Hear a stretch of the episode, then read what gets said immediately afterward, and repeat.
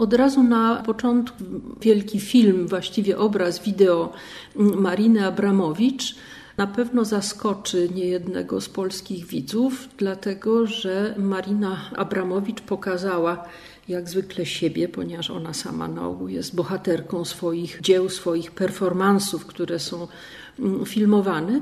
Siedzi na białym koniu na tle pejzażu z powiewającą flagą i śpiewa. Śpiewa, nawet dokładnie nie wiem, czy ona sama, czy głos podłożony do tej kompozycji.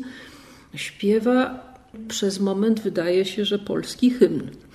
Ale to jest hymn Jugosławii, który ma związaną z nami historię. Mianowicie y, w 1834 roku Mazurek Dąbrowskiego, który wtedy uchodził właśnie za taki mm, najwyraźniej poświęcony wolności narodu muzyczny sygnał został zaadaptowany jako melodię do wiersza. No i później ten hymn stał się hymnem narodowym.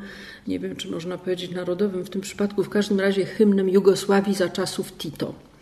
Ta praca Mariny Abramowicz, która y, bardzo wyraźnie oscyluje wokół takiej bardzo y, alegorycznej kompozycji. Jak Państwo wiedzą, tego rodzaju postać ludzka y, w profilowym ustawieniu na pomniku na ogół kojarzy się z pomnikiem bohatera.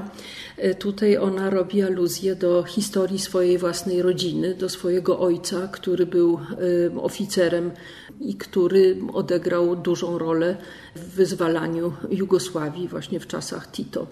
Oczywiście moment, kiedy, kiedy była nagrywana ta e, kompozycja mm, Abramowicz, e, znowu jest interesujący mm, z punktu widzenia historii e, Bałkanów i historii byłej Jugosławii, ponieważ to jest moment rozpadu tego kraju, no a w jej prywatnej historii to jest związane ze, ze śmiercią ojca.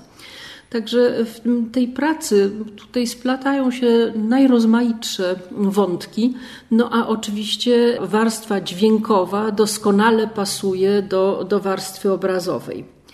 Podkreślam to dlatego, że nie zawsze tak się będzie działo. Bardzo często artyści umyślnie kontrastują warstwę obrazową z, warstwą dźwiękową po to, żeby osiągnąć jakiś efekt właśnie zgrzytu, niezgody, czy dodatkowo podnieść emocje.